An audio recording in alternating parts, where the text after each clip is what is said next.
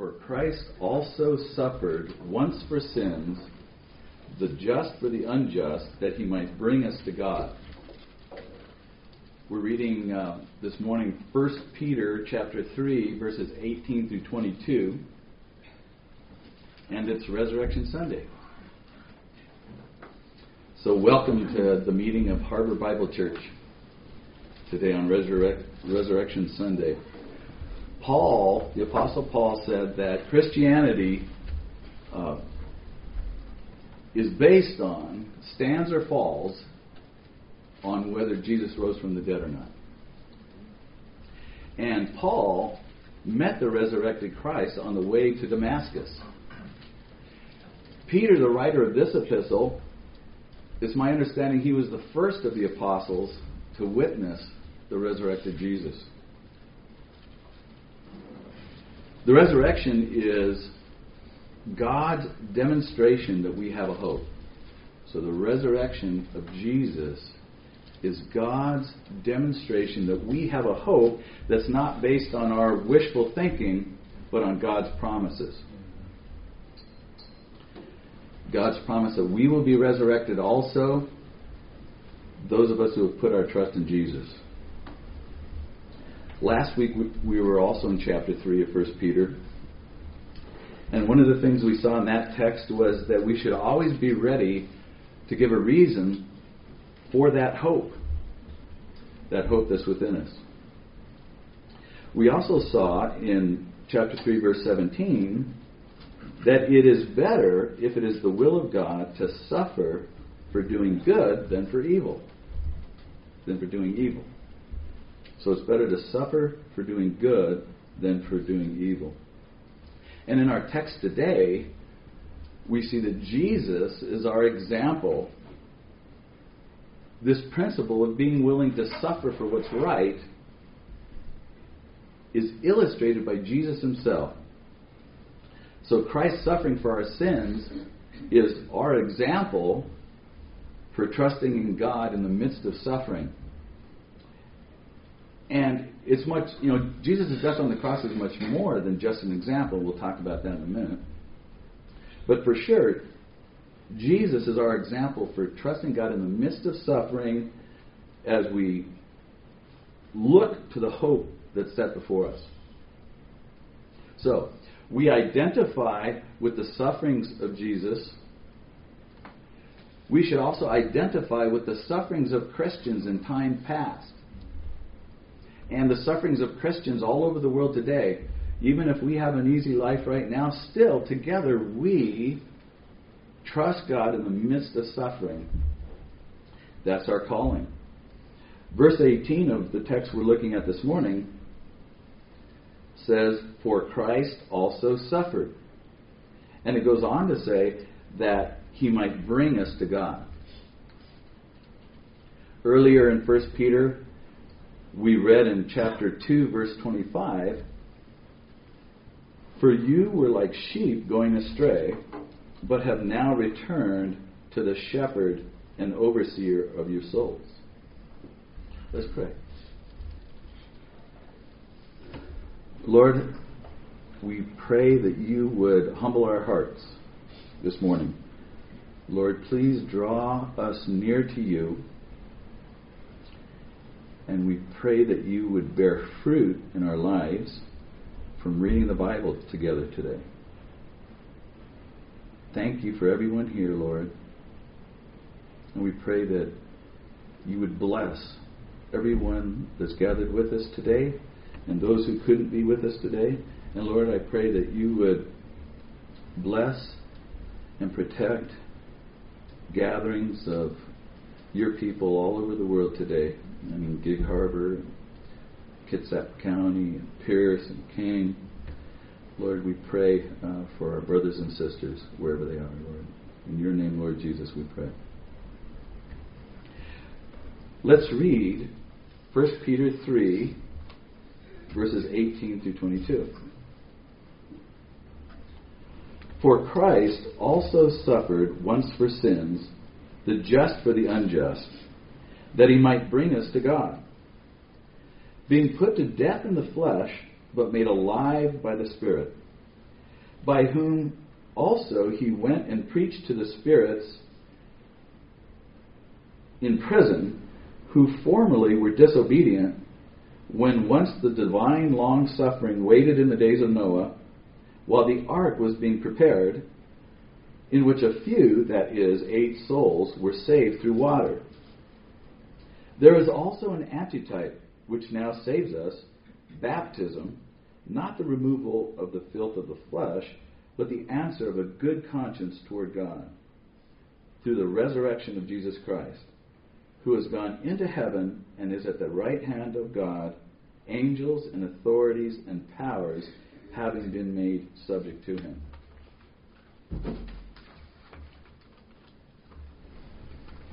So this section is saying, is telling us that Christ also suffered for sins, the just for the unjust, that he might bring us to God being put to death in the flesh but made alive by the Spirit.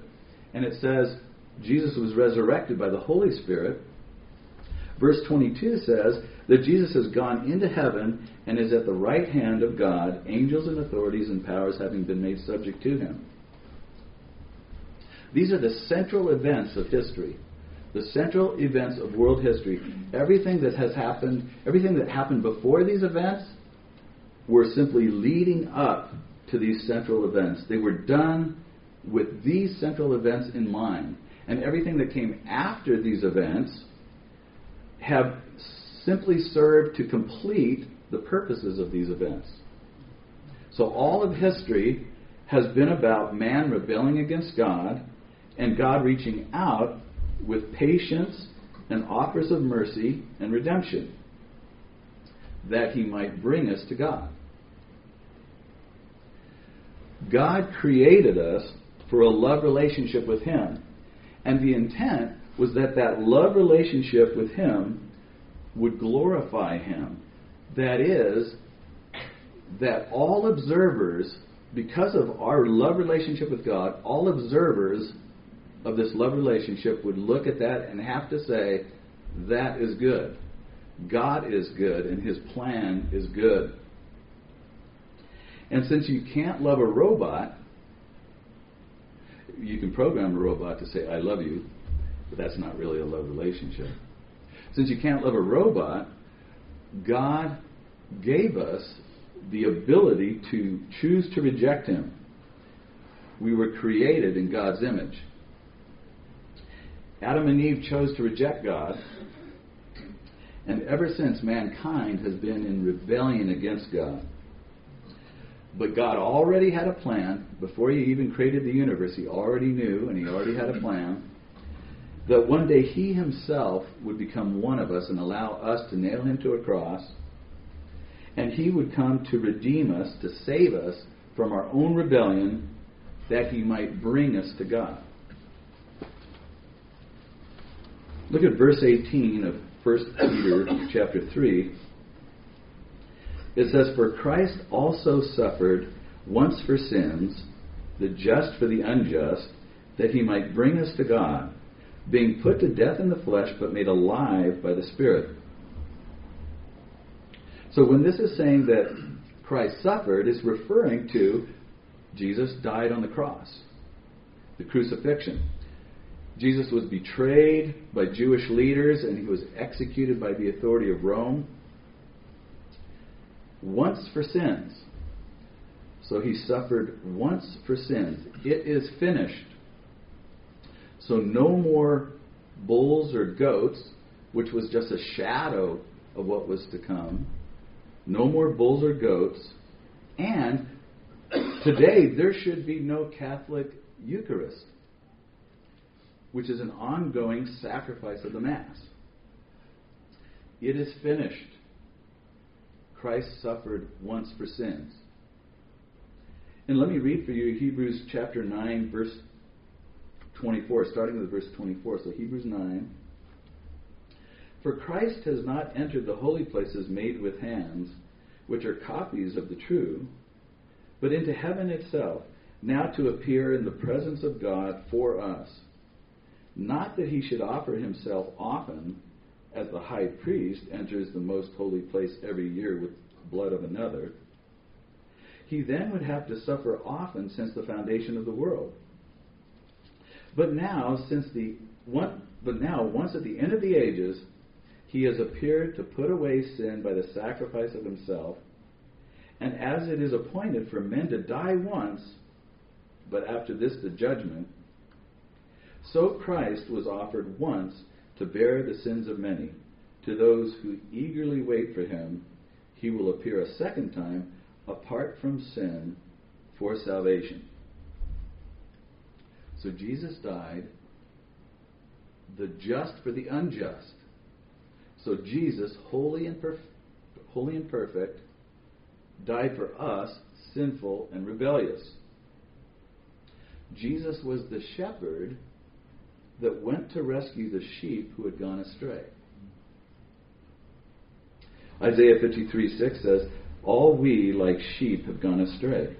We have turned every one to his own way, and the Lord has laid on him the iniquity of us all. The Lord has laid on him the iniquity of us all. This is substitutionary atonement, a miraculous redemption. So, this is one of the ways we refer to what Jesus did for us on the cross, that the word atonement. And there are many unbiblical teachings about the atonement. There's the New Age mystical at one with creation. And there are some professing Christians who have taught that Jesus was just a moral example. He certainly was an example, but it, he's much more than that. And they teach he was just a moral example. Related to this, there, there are those who teach that the crucifixion was simply necessary for God's moral government. This is what's called moral government theology. There's some who teach the satisfaction theory, the satisfaction of a debt. And for sure, there is some sense in which Jesus did satisfy a debt. But, but there are those historically who have taught that it's as if God was somehow accountable to some cosmic law above him that he then had to satisfy. And, and I, I remember talking to a, a supervisor many years ago about Jesus, and he said, "Well, show. I want to meet the guy who required him to satisfy the debt. You know, he, in other words, if he had to satisfy this debt, well, I want to, I want to talk to the guy who made that rule." And so so sometimes these things can be spoken as, as if God was accountable to anything or anybody, which He's not. But it's His character. And also related to this is a teaching that somehow God had to ransom us back from the devil, which is not biblical. But the biblical view of the atonement, it has to do with the plan of an infinite God it has to do with a human need that we were hopelessness in our sin. And so we have God's holy righteousness, his the wrath of a righteous judge on the one hand, and we have God's gift, the grace of God, on the other hand. And all of this represents God's manifold wisdom. And it is good that all observers can see and one day acknowledge the manifold wisdom of God in all of this. So the atonement, there's much that was accomplished by God in Jesus' death on the cross, what we call the, the atonement, and I want to talk about some of these things and just refer to them. First of all, it's portrayed to us, the atonement is portrayed to us as something that's been accomplished and it's complete. It's eternally effectual, once for all. And as I referred to before, it's substitutionary, referring to Jesus taking our place, his sacrificial death on the cross. The atonement is about redemption. So, God's plan of redemption from before the foundations of the world, and, and in some sense, it involves paying a debt, satisfying a debt, a ransom to set us free. The atonement is about reconciliation to bring us to God. We were once enemies of God, and the atonement makes that way for us to be reconciled with God. The atonement involves propitiation, which involves an expiatory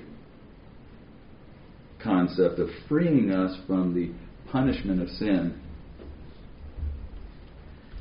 propitiation involves the act by which, by which the holy wrath of God is brought against sin while the love of God is brought towards sinful men. Propitiation. The atonement was necessary for human salvation. Again, we were enemies of God, and without the shedding of blood, there is no forgiveness. And Jesus died for all. Salvation is available to all and represents our justification before God. The atonement is the actual objective ground for forgiveness of sins and our acceptance with God for all who believe Believe on the Lord Jesus Christ and you will be saved. And in this is that imputation of righteousness. God imputes upon us his righteousness. The atonement provides for the judgment of our sin nature, and it's the end of the Mosaic law.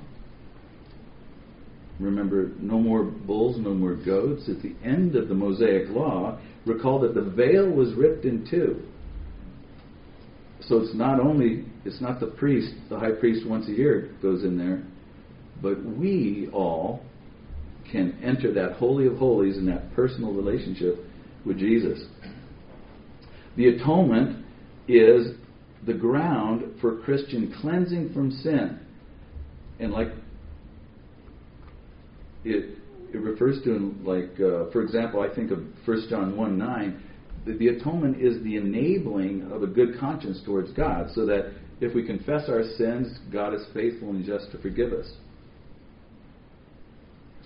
the atonement is the basis for the removal of pre-cross sins the old testament believers were looking forward to the cross and we look back to the cross the atonement is the basis for the judgment of Satan and his demons. And all of this is that he might bring us to God. Jesus died on the cross and he was resurrected by the Spirit of God, this text says. So being put to death in the flesh, but made alive by the Spirit. And in Romans chapter 4, verse 25, it says that Jesus was delivered up because of our offenses and was raised because of our justification. So Jesus was delivered up because of our offenses. He died on the cross for our sins, and he was raised for our justification. He was raised to show the world, to demonstrate to the world that we were justified before God. And so the resurrection ser- serves to justify us before men and all observers. That God has accepted Jesus' sacrifice on our behalf. So it's Resurrection Sunday.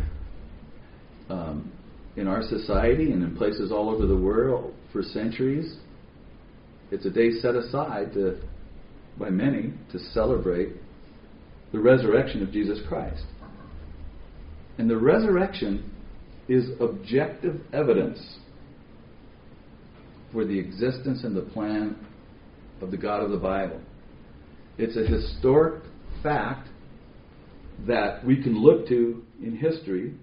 There were eyewitnesses to the res- resurrection of Jesus Christ. And many of them went to their death because they knew what they saw. They were willing to go to their death because they knew what they saw.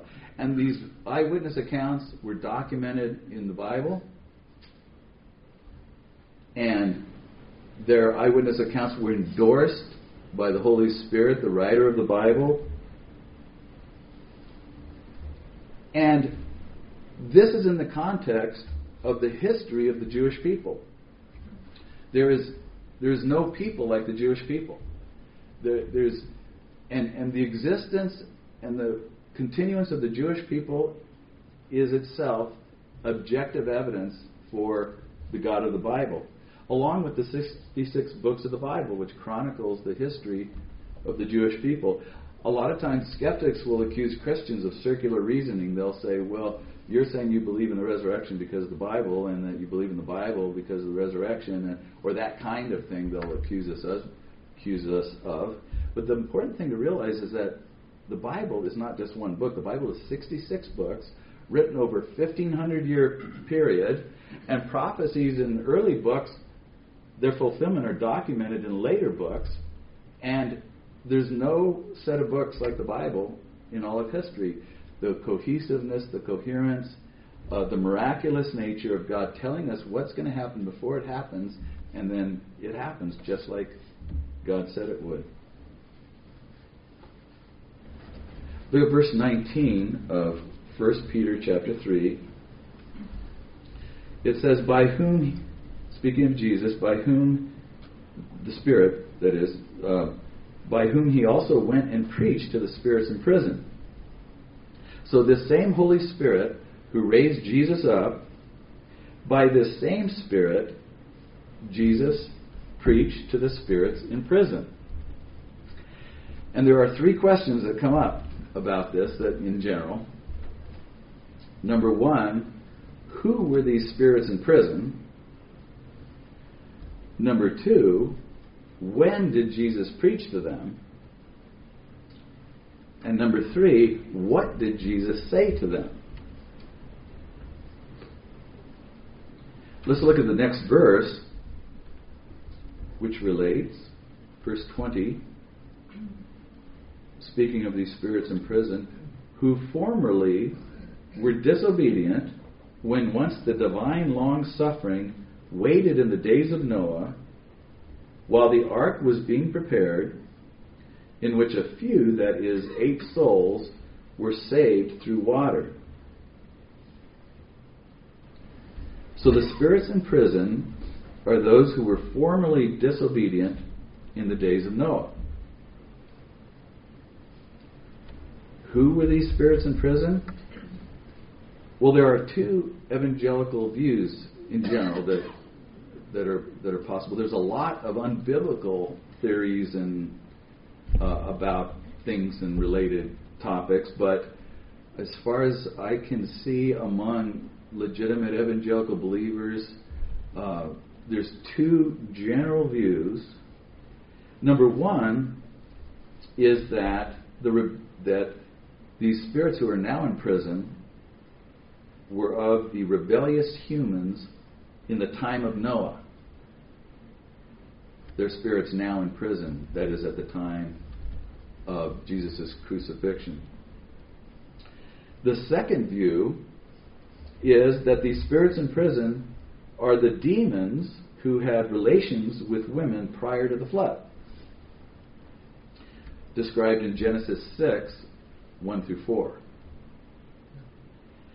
And um, a few months ago, Greg Coots in our adult Sunday school did a great presentation, and and uh, Greg was of the view of uh, the, the second view that I'll talk about a little bit more, both of these.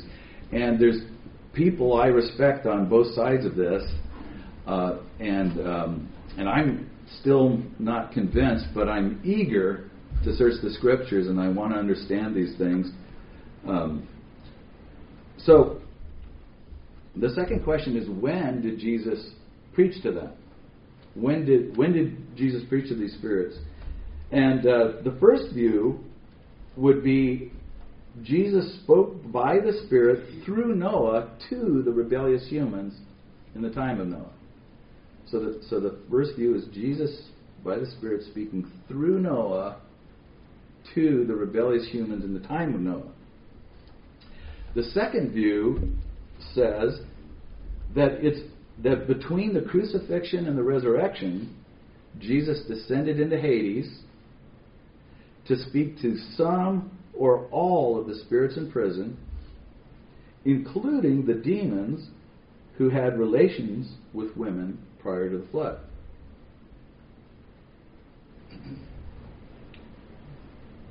And, and, of course, it's that's even debatable actually about the idea of demons having relations with women, but that's another another issue. Uh, now, the third question is what did Jesus say to them? Well, if it was Jesus speaking by the Spirit through Noah to rebellious humans, then it's possible that 2 Peter chapter 2 verse 5 relates where it says that uh, referring to God it says and did not spare the ancient world but saved Noah one of eight people a preacher of righteousness bringing in the flood on the world of the ungodly so so that would indicate that when Jesus preached to the rebellious people in the time of Noah through Noah he was pre- preaching a message of righteousness, a right relationship with God in some sense. So Noah was a preacher of righteousness.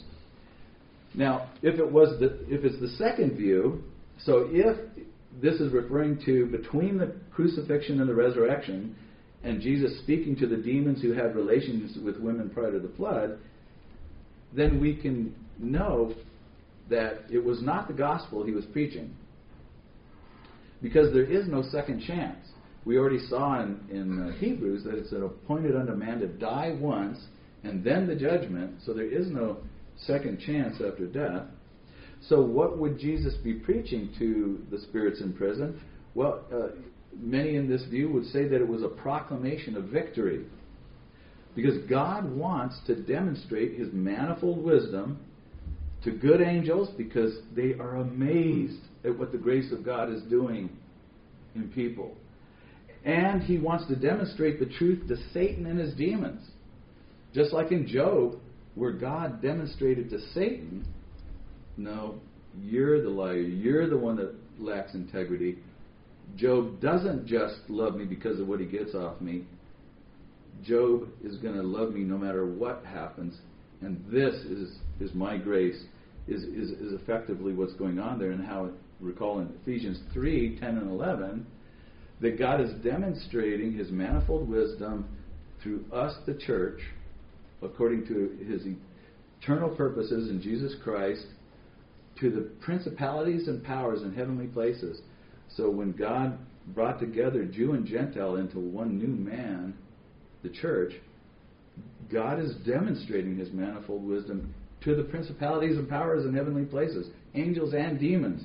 God wants all observers to acknowledge or one day be forced to acknowledge that God's plan is good and righteous. And regardless of which of these two views are uh, are correct about the spirits in prison, and I think it's important to to examine any part of Scripture. Um, but but either way, this section is emphasizing the long suffering of God. The long suffering of God, because when once the divine long suffering waited in the days of Noah, while the ark was being prepared, in which a few, that is, eight souls, were saved through the water. Again, this divine long suffering is related to God demonstrating his manifold wisdom to all observers. And this involves his patience, his offering reconciliation to humans demonstrating to all, both rebellious and repentant, that God's plan is good, righteous, and results in a true love relationship for those who come to God on His terms rather than insisting on their own terms. Let's look at verse 21 of 1 Peter chapter 3. There is also an antitype which now saves us baptism, not the removal of the filth of the flesh, but the answer of a good conscience toward God through the resurrection of Jesus Christ. So eight souls were saved through the water. They weren't saved by the water, they were saved through the water. And Peter is telling us that this is a foreshadowing of water baptism. And it's not an outward washing, it's not something outward, it's something that's inward. It's representing a good conscience toward God. An outward sign of repentance. And remember, this a good conscience toward God was enabled by the atonement. And so in baptism, we identify with the death of Jesus. And the Greek word uh, in this verse is anti, antitupon, where we get our word antitype from. That means representative, like, a figure. And so in the Bible, we have types and antitypes. So in the Old Testament, for example, Peter is telling us that the ark was a type pointing to water baptism in the New Testament, the antitype. And it's, a, it's an amazing thing. The types, the antitypes, the foreshadowings, the metaphors that are interwoven throughout the Bible. I, I continue, the longer I'm a Christian, the longer I study the Bible, the more amazed I am by the interwovenness from Genesis through Revelation. And when it comes to baptism, water baptism, they were saved through the water, not by the water. Water baptism doesn't save us, it's a matter of obedience. And so I would encourage anybody here who's trusted in Jesus, if you've never been baptized, I recommend that you be baptized.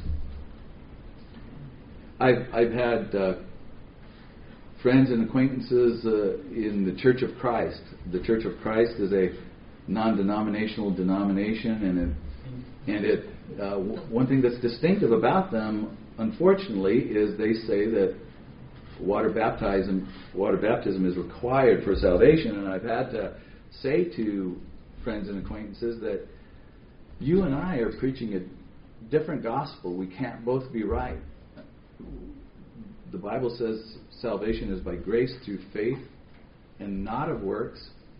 And they're saying that baptism is a work that's required for salvation, even though they have their own apologetic about that.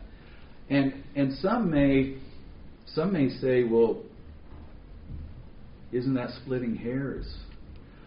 And um, and I would say we've got to take seriously what it means to come to God on His terms and not insisting on our own way. And, and, and the Apostle Paul says in Galatians chapter 1 if, if we or an angel from heaven should come to you preaching a different gospel than the one you've received, let him be eternally condemned. And so, what is the gospel matters.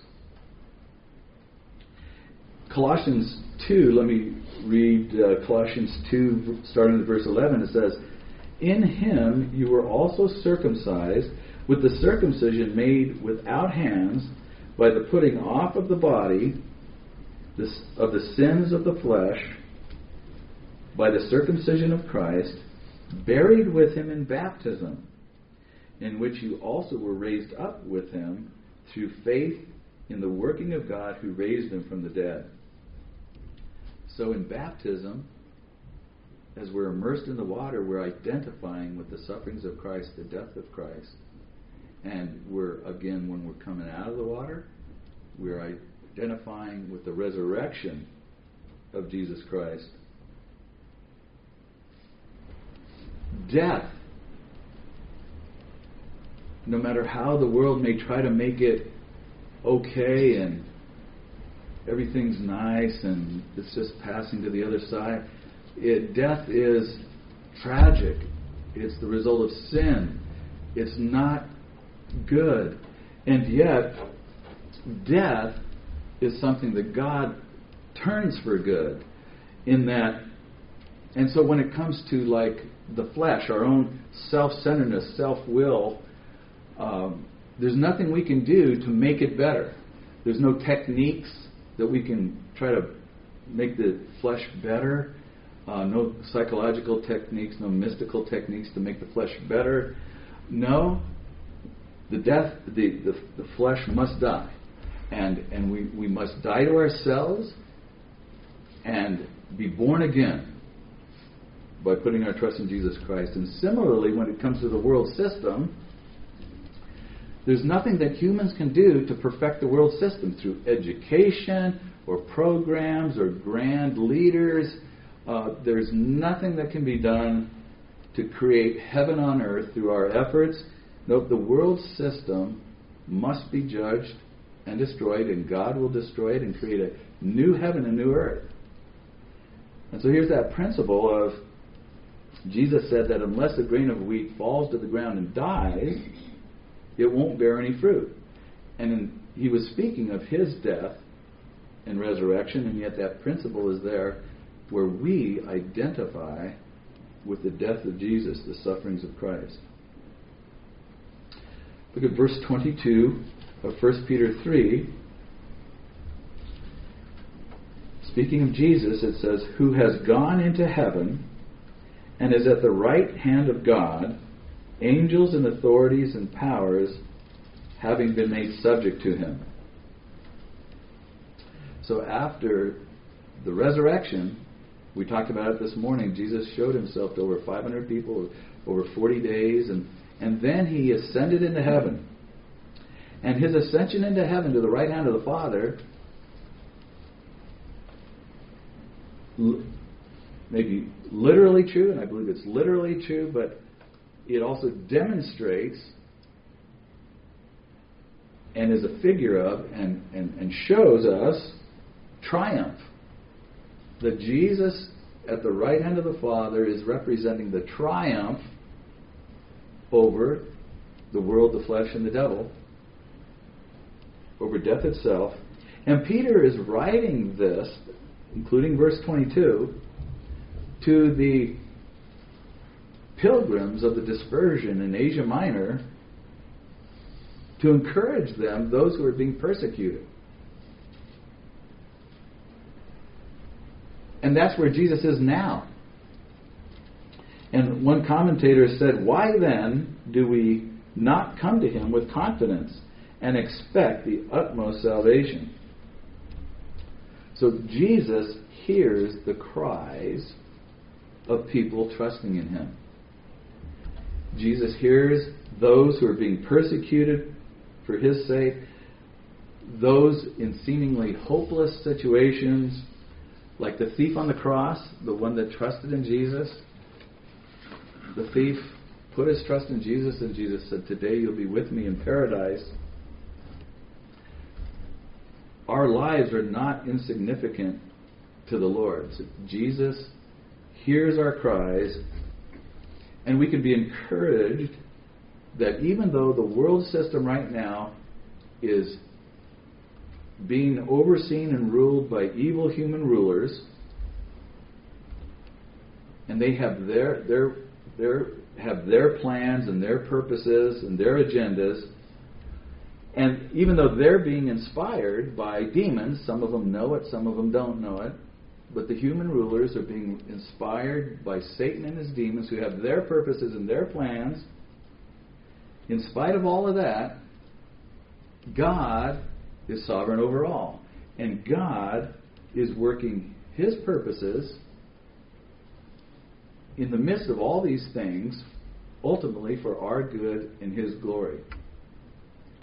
So he's going to turn these evil intentions in spite of themselves for our good and his glory. And so this is why Stephen, right before he was uh, stoned to death in Acts 7, this is why Stephen could say, that, you know, Acts 7 says about Stephen, but he, being full of the Holy Spirit, gazed into heaven and saw the glory of God and Jesus standing at the right hand of God and said, Look, I see the heavens opened and the Son of Man standing at the right hand of God. You can also look in Revelation 1 and see what John wrote about the, re- the revelation, the vision given to him. And Jesus is coming back again.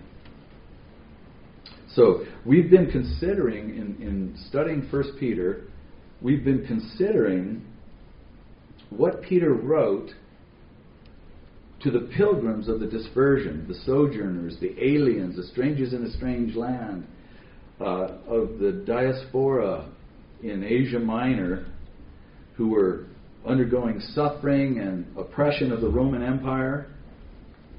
Peter uh, was to be martyred soon after 1st and 2nd Peter, the epistles, were written. And like we've said before, it's likely Paul was already martyred or soon after. And today we live in the remnants of the Roman Empire. We live basically in a civilization that's the extension of the Roman Empire. And increasingly, this world system is hostile to the gospel of Jesus Christ. And we're also going to see increasingly professing Christians who are collaborators with this religious system. We're called to be a faithful remnant, not just those gathered here, but sprinkled out in all the world. They're believers in Jesus, and we're called to be that faithful remnant. And we're not to be upset by persecution for doing good. We're not to think of ourselves as deserving better treatment than our Lord Jesus received.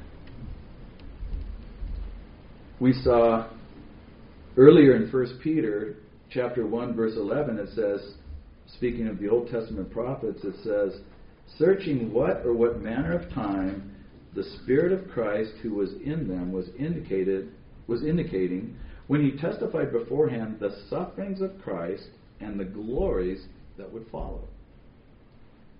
Jesus died on the cross, but he was resurrected and ascended to the right hand of the Father, and there's coming a day for those who have identified with the death of Jesus, we will be resurrected to an eternal love relationship with God, the sufferings of Christ, and the glories that would follow. So, weekly in, in this assembly, we remember Jesus' death with the Lord's table. Today is a day that society and many Christians remember the resurrection of Jesus. Jesus ascended into heaven, and the angels told us that the same Jesus is going to return in like manner to what you've seen. So, we are called to be a witness, and like Noah, in a sense, to build an ark to save our family. So we're we're called to be so devoted to our life with Jesus. It's like as if we were building an ark in front of everybody that they can see that we're devoted to Jesus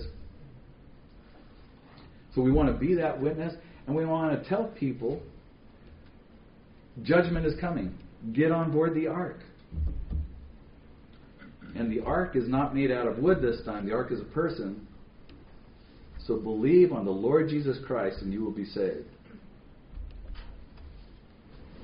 I want to close with three verses that we can be encouraged, that we can comfort one another, no matter what is happening in our lives or what's going to happen. Uh, I want to read for you Romans 8, starting at verse 17. Now, if we are children, then we are heirs, heirs of God and co heirs with Christ, if indeed we share in his sufferings, in order that we may also share in his glory. I consider that our present sufferings are not worth comparing with the glory that will be revealed in us. And Paul also writes in 2 Corinthians 4, starting with verse 17 For our light and momentary troubles are achieving for us an eternal glory that far outweighs them all. So we fix our eyes not on what is seen, but what is unseen, since what is seen is temporary, but what is unseen is eternal.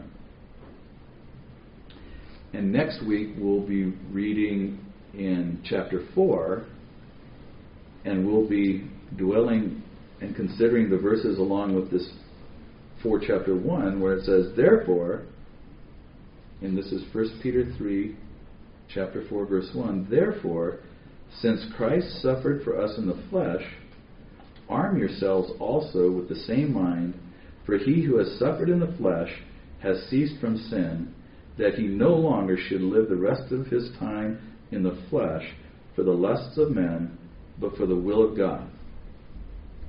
Let's pray.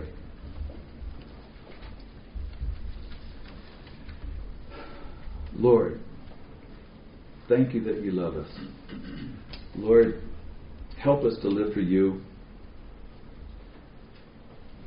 Help us, Lord, to identify, excuse me, Lord, help us to identify with your suffering, your death on the cross.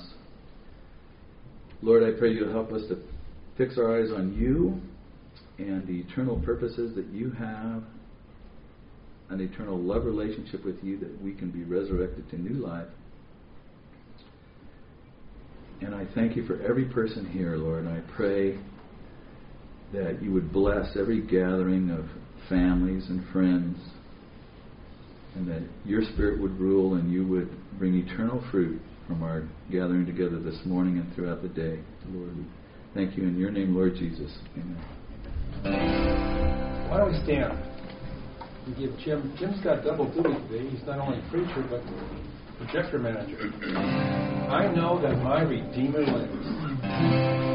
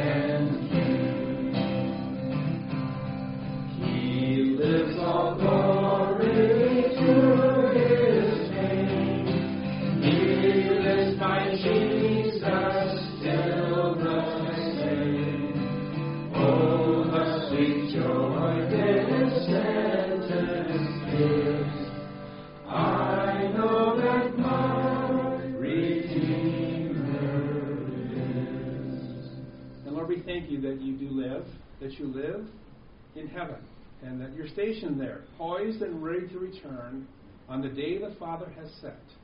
But Lord, you also dwell amongst your people. And Lord, we pray that you help us to serve one another, to look to you, and to love you. And Lord, to appreciate your resurrection from the dead, knowing that someday, as you told the followers of your day when you were here on earth, I am the resurrection and the life. He who believes in me shall live, even though he dies. Thank you for that hope. In Jesus' name, amen. Amen. May the Lord bless your Resurrection Sunday, and we'll see you next week. Uh, pending a rapture or a resurrection.